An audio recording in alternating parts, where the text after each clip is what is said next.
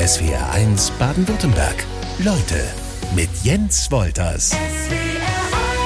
Nikolas Fromm ist zu Gast in SWR1 Leute. Sie sind Politologe mit dem Fokus gerichtet auf die Golfregion, also auch auf Katar. Ähm, warum haben Sie sich genau dafür entschieden? Weil zu viele Kolleginnen und Kollegen sich schon mit den USA oder Osteuropa beschäftigen? Äh, diese Überlegung kam vielleicht später auch noch dazu, aber ähm, die, das Interesse an der Region ist schon viel älter. Also seit meiner Schulzeit interessiere ich mich schon im, weiteren Sinne für die arabische Welt. Und der Fokus auf die Golfregion ist auch relativ schnell gekommen, weil tatsächlich ähm, das innerhalb der, der, der arabischen Welt doch eine relativ schwach erforschte Region ist bis jetzt. Also wir, es ist uns kulturell eigentlich ziemlich nah, äh, aber trotzdem sehr fern, äh, wie man das ja auch zurzeit merkt. Mhm. Ähm, und ähm, äh, das hat mich von Anfang an fasziniert und deswegen ist also spätestens mit Aufnahme des Studiums äh, habe ich äh, mich konsequent eigentlich mit der Golfregion befasst. Ja. Das heißt, Sie haben auch die, diesen ganzen Vergabeprozess dieser Fußballweltmeisterschaft vor zwölf Jahren auch schon mitbekommen und sind seitdem ein gefragter Mann?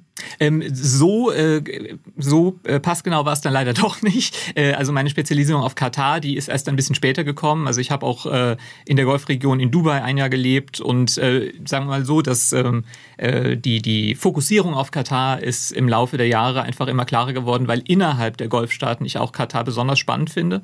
Ähm, und die Tatsache, dass sie sich beispielsweise auch so frühzeitig um die WM beworben haben, als noch kaum jemand das Land überhaupt kannte, äh, spielt eben auch eine große Rolle. Also dass einfach Katar ähm, ich bin aus der Außenpolitikforschung, komme ich eigentlich, und ähm, äh, internationale Beziehungen und da äh, hat einfach Katar unfassbar viel Material geliefert, was sehr, sehr spannend war und ähm, so, dass ich dann auch die Doktorarbeit über die katarische Außenpolitik geschrieben habe. Und ähm, äh, seitdem wurde ich, hat mich das Land nicht enttäuscht damit, äh, Meldungen zu produzieren, die es wert sind, äh, ja, einmal genau angeguckt zu werden. Ja. Wann waren Sie das letzte Mal da? Das ist schon ein bisschen her, das ist fünf Jahre her. Und ähm, was für Kontakte haben Sie ins Land momentan noch? Äh, das ist tatsächlich, also ich bin ähm, eher mit der Expert-Community ja. im Kontakt. Ich war jetzt vor ein paar Tagen, habe ich einen Vortrag an der Deutschen Schule, einen Online-Vortrag an der Deutschen Schule in Doha gehalten, ähm, weil es mir eben auch wichtig war, ein bisschen mitzubekommen, wie die Atmosphäre jetzt auch kurz vor der WM dort, dort ist, auch unter den, den dort äh, wohnenden Deutschen in diesem Falle. Aber ähm, äh, ja, also das ist äh, letzten Endes äh, unterhalte ich mich viel mit Menschen, die eben engen Kontakte nach Katar haben. Ähm, aber die, die Gespräche finden mehr in, in Deutschland statt. Was haben die Menschen Ihnen aktuell erzählt? Es in, in Katar freut, freut man sich sehr darauf.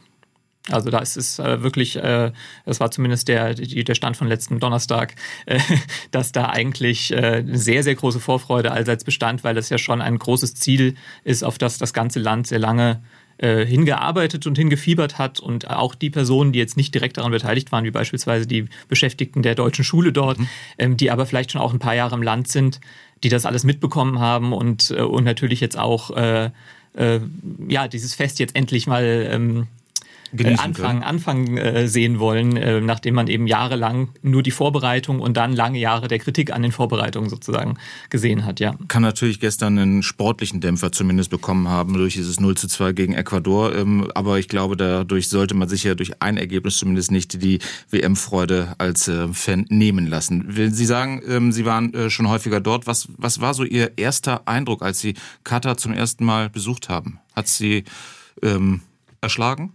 Äh, überhaupt nicht, überhaupt nicht. Ähm, das war eben vor dem Hintergrund, ich kann, ich kenne die anderen Golfstaaten, äh, kannte ich vorher, kannte ja. ich früher und äh, vor dem Hintergrund war ich überrascht, wie äh, arabisch äh, sich Doha damals präsentiert hat. Ich muss sagen, ähm, das ist eben wichtig dazu zu sagen, ähm, dass sich eben jetzt auch beispielsweise in den letzten fünf Jahren unheimlich viel verändert hat in dem Land, allein schon baulich. Und ähm, ich weiß nicht, ob ich diesen Eindruck, den ich damals hatte, heute noch eins zu eins so äh, äh, reproduzieren könnte. Damals war es für mich einfach gerade im Kontrast zu Dubai auffallend, äh, wie wenig äh, es geglitzert hat und ähm, wie sehr man spüren konnte, dass es ein arabisches Land ist. Also dass letzten Endes nicht ähm, äh, die, die Einheimischen in einer Parallelgesellschaft existieren, sondern eher, dass man selber als, als Neuankömmling ähm, äh, sich eher in eine Gesellschaft einfügt, die dann doch, obwohl es nur so wenige sind eigentlich, äh, von den paar Kataris im Land doch noch geprägt wird.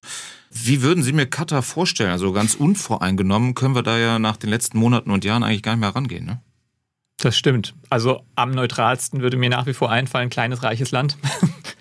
Das stimmt. Und ähm, da gucken wir auch gleich mal drauf. Vor 100 Jahren war Katar ein äh, langweiliger, würde ich fast sagen, Wüstenlandstrich. Äh, Haupteinnahmequelle war die Perlentaucherei. Absolut, genau. Also das ist ähm, äh, und und das ging ja mit der Erfindung der Zuchtperlen dann auch äh, mit der Jahrhundertwende beziehungsweise Anfang des 20. Jahrhunderts relativ schnell zu Ende, so dass diese eigentlich Haupteinnahmequelle äh, der Bevölkerung vor Ort dann versiegte. Und zum Glück, zum Glück für Katar hat man hat man nur wenige Monate quasi, also es war in den gleichen im gleichen Zeitraum wie wie das Ende der Perlenfischerei oder dem Preisverfall der Perlen, ähm, dass Öl gefunden wurde. Und dann äh, sind letzten Endes die gleichen Personen, die vorher auf den Perlenfischerbooten ja. gearbeitet haben, haben dann angeheuert auf den, auf den Ölplattformen so ungefähr. Und äh, das, das äh, hat dafür gesorgt, dass letzten Endes das Land nicht komplett äh, ja, runtergefallen ist wirtschaftlich, sondern dann eben äh, schnell diesen neuen, diesen neuen Hoffnungsschimmer hatte.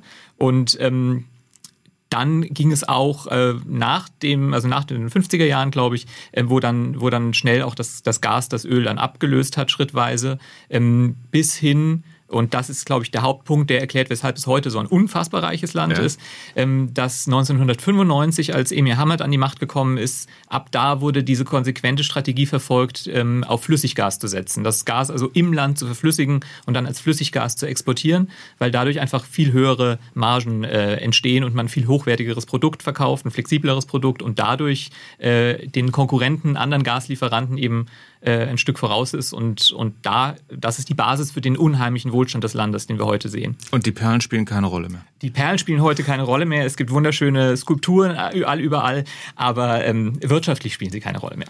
Wenn wir bei der Wirtschaft bleiben, sind es denn dann wirklich nur die Öl- und Gasvorkommen, die Katar so gut dastehen lassen? Weil es sind ja mittlerweile halt auch Investitionen ähm, großer Art äh, im, ins Ausland, hier allen voran auch nach Deutschland. Absolut.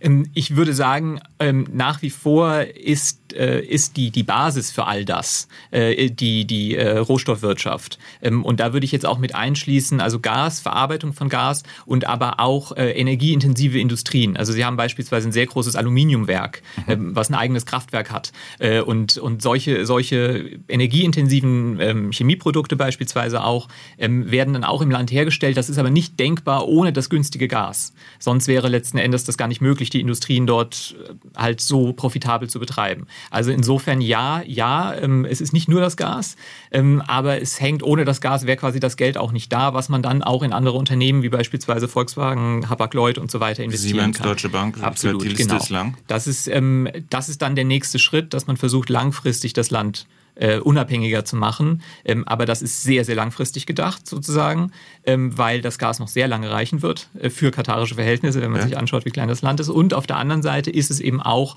immer eine Absicherung, ähm, wenn Sie auf einen einzelnen Wirtschaftsfaktor angewiesen sind für Ihr Staatsbudget. Äh, es ist natürlich unheimlich ähm, volatil. Wenn Sie beispielsweise weltwirtschaftliche Auf- und Abschwünge haben, dann geht der Gaspreis hoch oder runter. Und wenn er eben auch mal runtergeht, dann haben Sie kein Staatsbudget mehr, äh, aus dem Sie die ganzen Subventionen Subventionen und so weiter bezahlen können. Insofern ist es sehr wichtig, dass dann die Dividenden von Volkswagen und Siemens kommen. Äh, das, das kann da schon mal was auffangen. Ist es, wenn vielleicht viele Menschen hier bei uns äh, eher ein Problem mit Qatar haben oder dem sehr kritisch gegenüberstehen, mhm. ist es dann oftmals auch eine Neidsache? Eine Neiddebatte? Ähm, das kann ich mir sehr gut vorstellen. Das kann ich mir sehr gut vorstellen, dass es ähm, durchaus ein, ein Punkt ist in Kombination mit einem noch äh, weniger schönen Faktor, nämlich so einem Alltagsrassismus, der also als reicher Araber ist man nicht besonders beliebt in Deutschland. So, das ist nicht die beste Voraussetzung. Ähm, da ähm, und da spielt natürlich also auf dieses dieses Image, dieses ähm, wo, Ölscheich-Image, wo man sagt, äh, das ist, hat, hat hier nicht unbedingt den besten Leumund. Äh, und da ähm, bietet Katar natürlich einige Aspekte, die, äh, wenn man nur kurz drauf guckt, eben auf das Klischee passen, sodass es äh, oft schnell geht, dass man Katar mit dem Klischee identifiziert.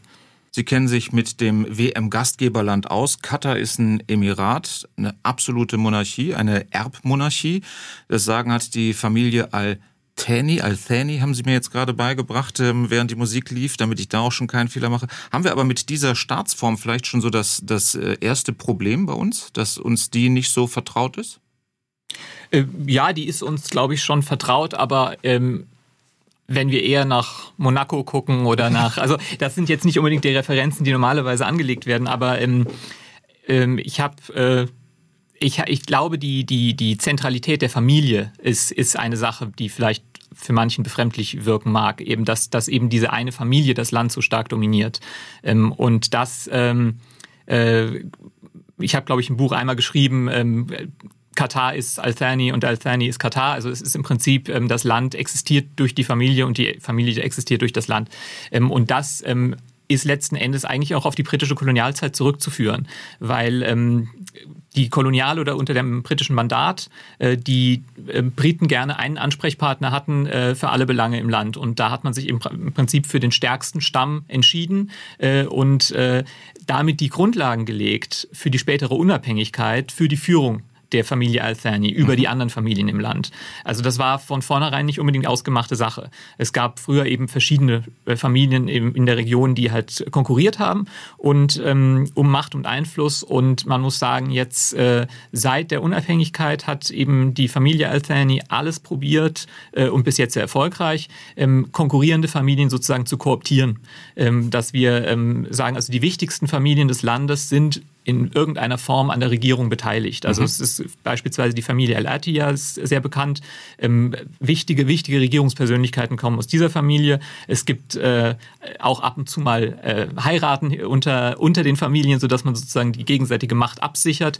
Ähm, also das ist kein ähm, Zufall. Das ist kein Zufall, ja. genau. Das ist kein Zufall, sondern das ist eben eine und dazu muss man auch noch sagen, dass Schätzungen davon ausgehen, dass bis zu 25, fast 30 Prozent der Bevölkerung, also der Bevölkerung mit katarischem Pass äh, Mitglieder der, der Familie Al-Thani oder der Herrscherfamilie sind.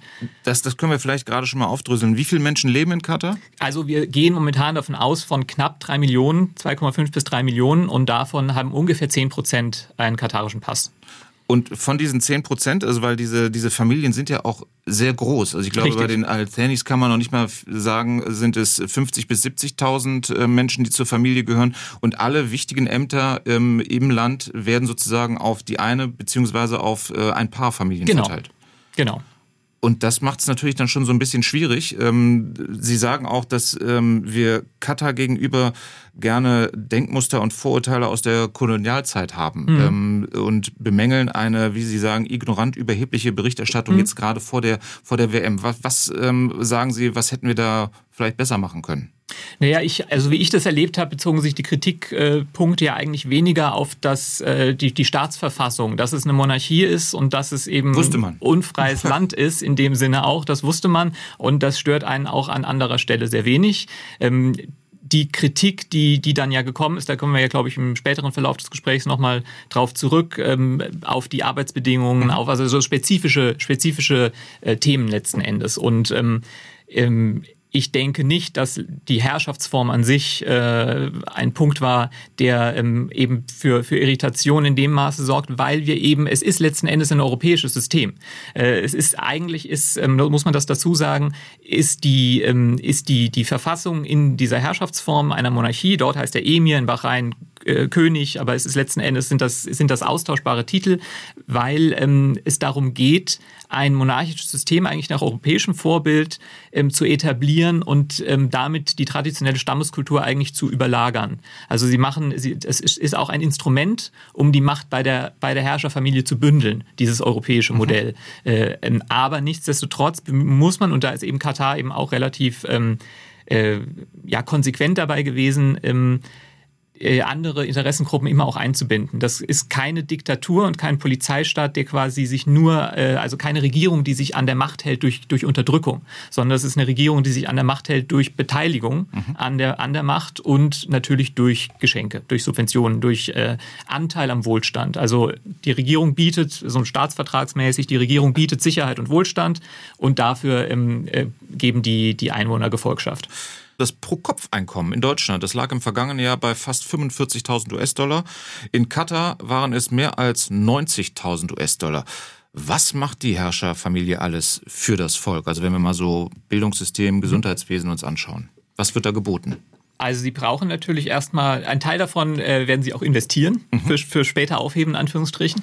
Ähm, aber sie haben natürlich ein sehr weit ausgebautes Subventionssystem. Also für Personen mit katarischem Pass haben sie äh, freie, ähm, freie Energie äh, also freie Elektrizität beispielsweise, freie, äh, freien Zugang zu Trinkwasser. Mhm.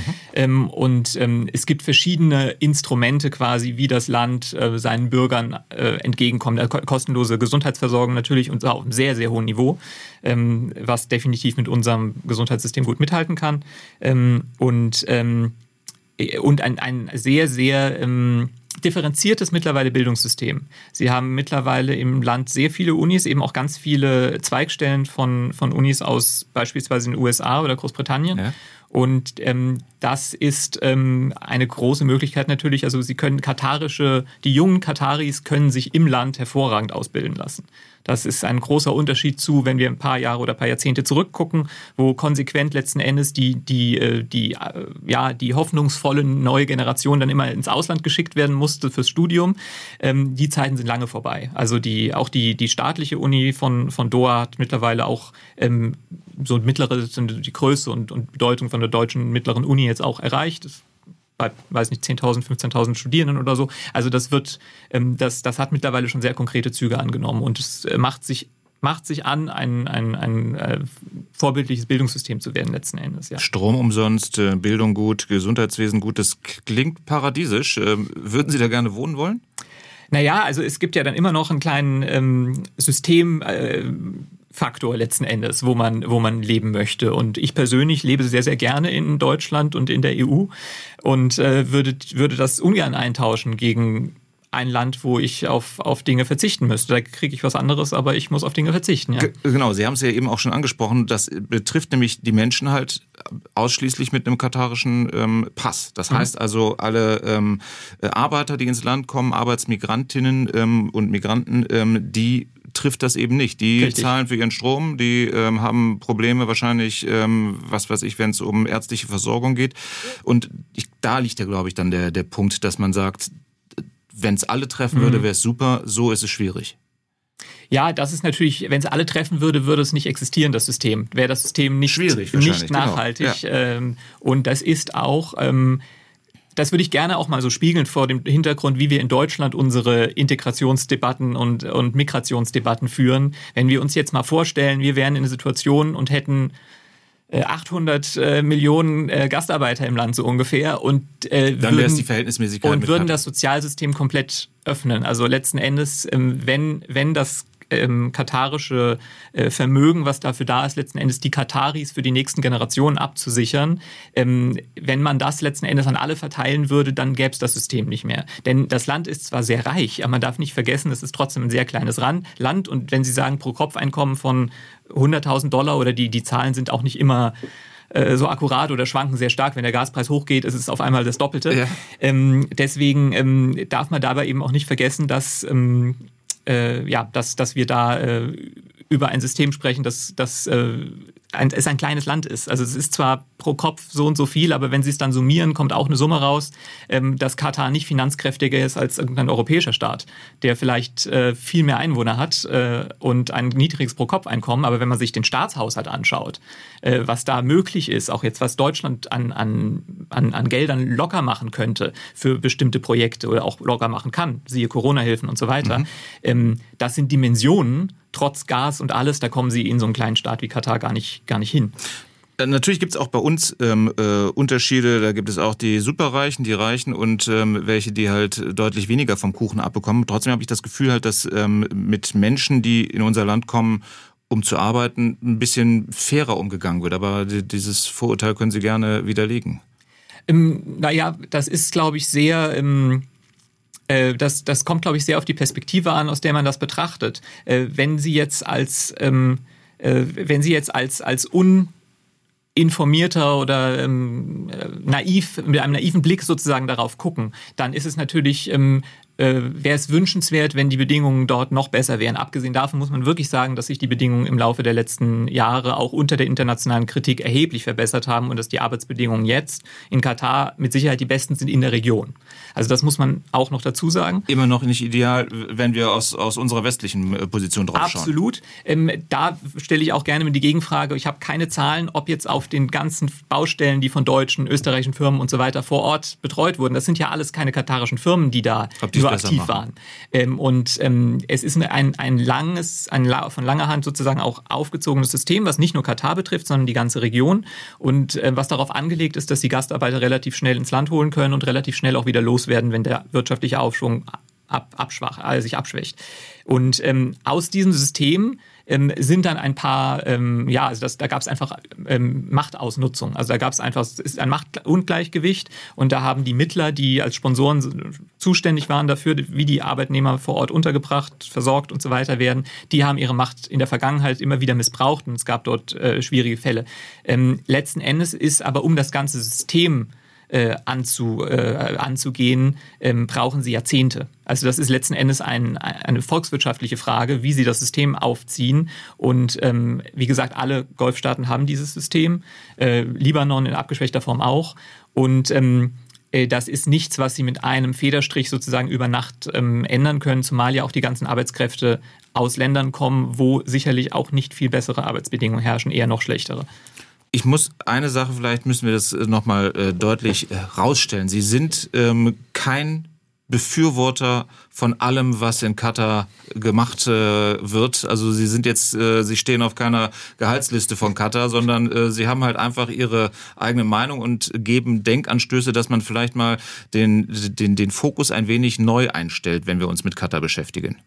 Ja, richtig. Es, es geht mir vor allem darum, nicht in irgendeiner Form die Kritik zu entwerten oder zu relativieren, weil letzten Endes ist es, ähm, äh, was kritisiert wird, ist, ist kritikwürdig letzten Endes. Das heißt nicht Einhaltung der Menschenrechte, ähm, äh, der, der Umgang mit äh, Schwulen und Lesben zum Beispiel. Zum Beispiel, so genau. Ich, ich, ähm, was ich mich, äh, was, was mir immer sauer aufstößt, ist eben, wenn, wenn wir Katar als die Inkarnation des Bösen sehen.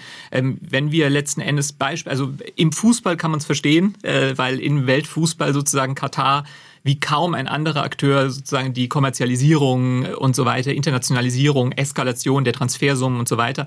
Das kann ich aus Fanperspektive hundertprozentig verstehen. Ähm, ich ähm, tue mich etwas schwerer. Ich habe es ja schon angedeutet bei dem Thema ähm, Arbeitsschutz und Arbeitsrechte, Ausbeutung, weil ich da einfach ähm, sehe, dass wir uns es mit der Kritik auch sehr leicht machen, weil wir in den Kontexten kritisieren, wo uns die Kritik quasi nichts kostet. Äh, aber an anderer Stelle sind wir in genau diesem System äh, auch an Ausbeutung beteiligt und, äh, und äh, Europa muss sich dann nicht so auf die Schulter klopfen, was, was das anbelangt. Und wir haben auch in Europa Strukturen der Ausbeutung und äh, Zwangsarbeit und und äh, Prostitution und äh, Logistik und wir hatten zum Beispiel die, in den Schlachthäusern hatten wir auch die, die Skandale. Also wir müssen nicht so weit gucken und ich finde es deswegen immer schwierig, so, so hart mit dem Finger auf andere zu zeigen und zu verurteilen. Ähm, und noch heikler wird das Ganze bei dem Thema LGBT, ähm, dass es ein unfreies Land ist, wo man als Minderheit eher verfolgt als unterstützt wird. Das ist leider so, aber auch jedem bekannt, äh, war bisher auch kein Hinderungsgrund und ist für uns kein Hinderungsgrund, mit diesen Ländern zu kooperieren. Geschäfte zu machen. Geschäfte ja. zu machen, genau. In der Vergangenheit war es auch kein Hintergrund, da Fußballturniere auszurichten oder Olympiaden oder was Gott was. Ähm, ich finde es sehr schwierig, weil A, das flächendeckende Verbot von Homosexualität eigentlich erst mit den britischen Kolonialherren in der Region angekommen ist. Das heißt, es ist eigentlich ein europäischer Exportartikel, äh, diese Verfolgung der Homosexuellen in der arabischen Welt, äh, wie wir sie heute sehen.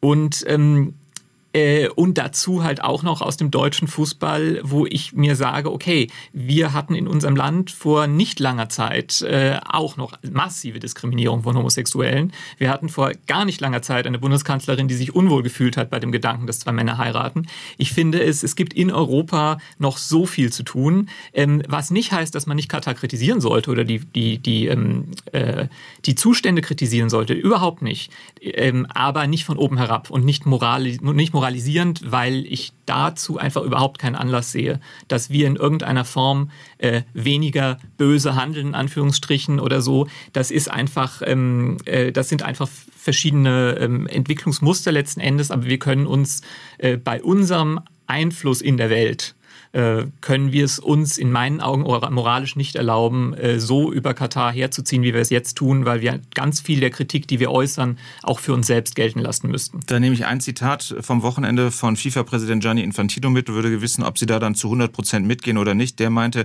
dass wir Europäer uns äh, für das, was wir die vergangenen 3000 Jahre getan haben, auch die nächsten 3000 Jahre entschuldigen sollten, bevor wir anfangen, den Menschen in Katar etwa moralische Lektionen zu erteilen. Also so wie er es formuliert. Ist recht plakativ. Ja, so wie er es formuliert hat, ist es, ähm, ist es aber nicht, nicht wirklich falsch. Es ist, ich, ich finde es ein bisschen kritisch, weil sozusagen ähm, die, die Stoßrichtung ja ist, die Kritik äh, insgesamt zu delegitimieren ein bisschen. Und ich finde nicht, dass die Kritik, also ich finde, wir können kritisieren, wir sollten auch kritisieren. Das ist ganz wichtig, dass wir für das, was uns wichtig ist, eintreten und, und dafür dann Werbung machen, in Anführungsstrichen. Aber Werbung heißt eben nicht äh, Mission mit, äh, mit vorgehaltener Waffe so ungefähr. Und dass ähm, äh, diese Erwartungshaltung, dass unser Entwicklungsmuster das einzig wahre ist und dass wir Katar erzählen, wie das Land sich zu entwickeln hat und welche Werte wichtig sind, ähm, das ist trotzdem trotzdem die Sache des Landes. Und wenn ein imaginäres Land vor 30, 40 Jahren äh, Deutschland gesagt hätte, ihr seid ein Unland, weil ihr äh, Homosexuelle nicht heiraten lässt, äh, lasst. Frauen durften bis in die 70er Jahre nicht äh, ohne die Einverständnis des Ehemanns arbeiten und so weiter. Also es ist alles, äh, und 1970 existierte der Staat Katar noch gar nicht. Also ich finde, wir sind relativ, ähm, ähm, ja, also sehr eingeschossen einfach auf Katar äh, bei allen Kritikpunkten und vergessen dabei, also verlieren dabei die Relation manchmal ein bisschen aus dem Auge. Welche Rolle spielt der einflussreiche arabische Fernsehsender Al Jazeera im Land? Äh, der spielt eine ganz, ganz große Rolle äh, in der katarischen Strategie.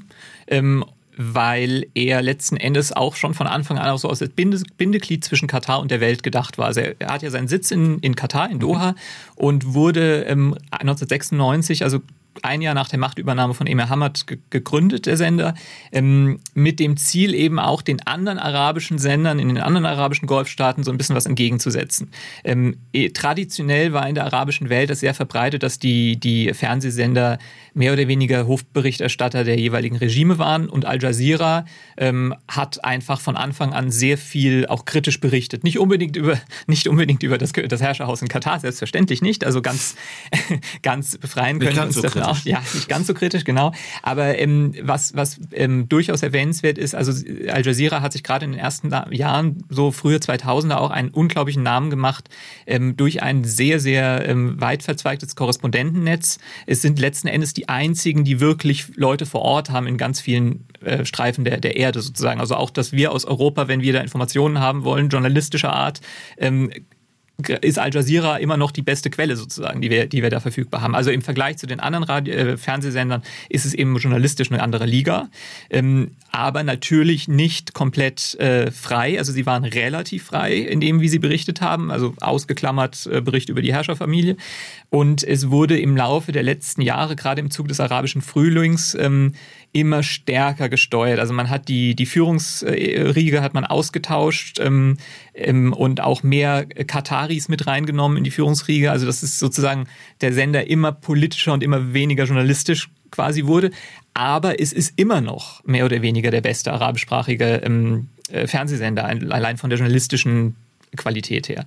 Und ähm, wenn ich da jetzt auch schon gleich drauf eingehen äh, kann, letzten Endes ist das ähm, nicht einfach nur ein Fernsehsender, sondern eben ähm, gedacht, äh, um letzten Endes diese Strategie Katars, die seit den 90er Jahren eben äh, konsequent verfolgt wurde, das Land zu öffnen und bekannt zu machen der Welt. Und in genau diese Kerbe ähm, schlägt ja eigentlich auch mhm. jetzt die WM. Also das ist letzten Endes ein, ein und dieselbe Strategie. Es geht darum, auf der ganzen Welt Katar bekannt zu machen als relevantes Land, ähm, um sich letzten Endes es auch ähm, äh, ein bisschen unantastbarer zu machen gegen die Kritik, äh, vor allem vom großen Nachbarn Saudi-Arabien. Also man, man muss immer auf seine Unabhängigkeit in der Region ähm, äh, achten und nutzt quasi die Weltöffentlichkeit als Sicherheitsgarantie fürs eigene Land. Bevor ich auf Saudi-Arabien zu sprechen komme, wenn ich das richtig verstanden habe bei Al Jazeera, sind dann aber so die Übergänge zwischen Journalismus und Propaganda fließend.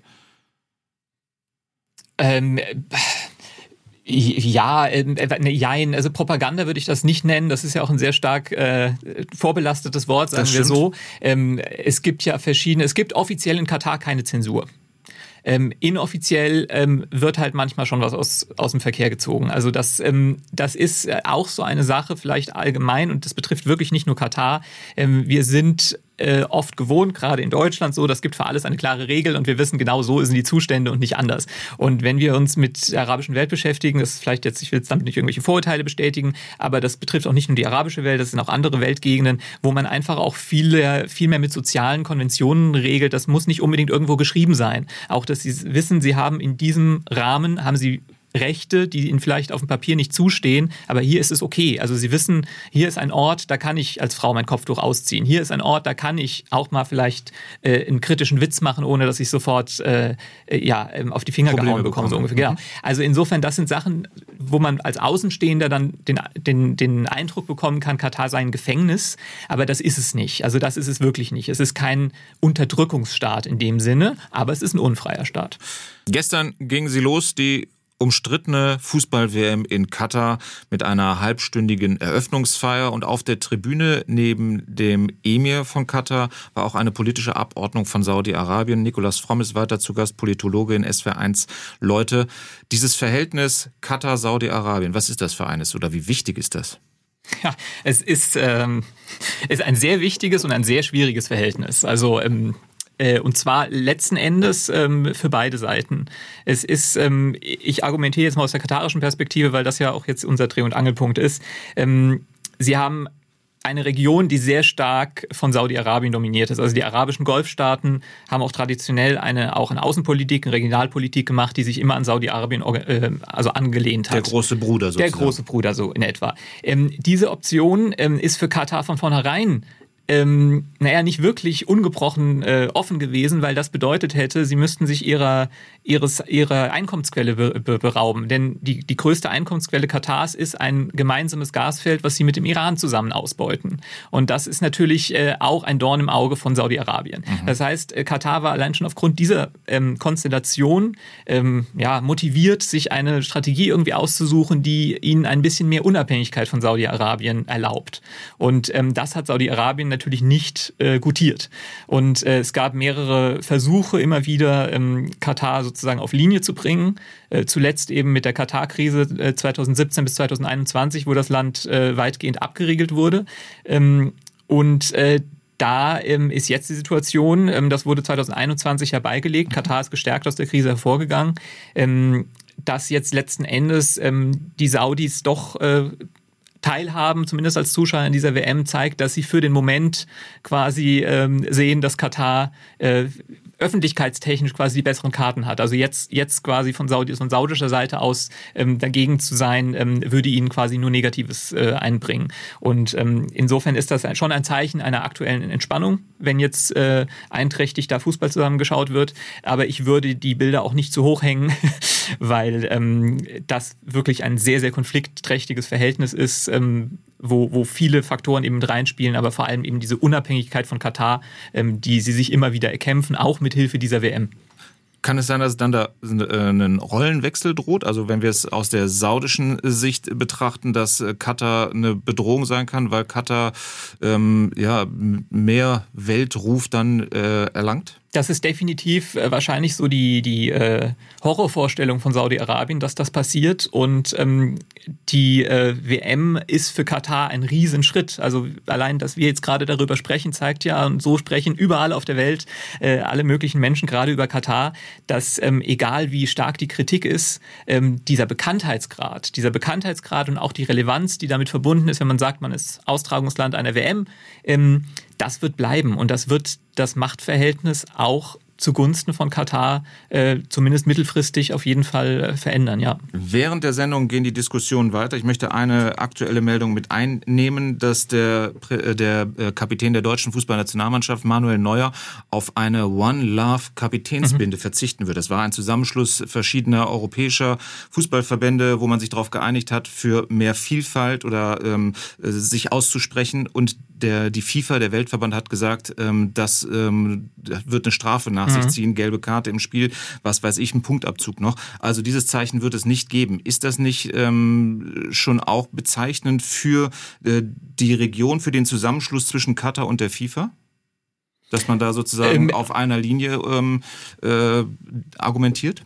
Na gut, also jetzt haben natürlich erstmal beide ein Interesse dran, dass die WM reibungslos abläuft. Ähm, ich erinnere mich dran, dass da auch schon Verbote äh, angedroht wurden in der Vergangenheit, als es nicht um Katar ging. Das heißt, meines Wissens handelt es sich dabei nicht um ein rein katarisches Phänomen.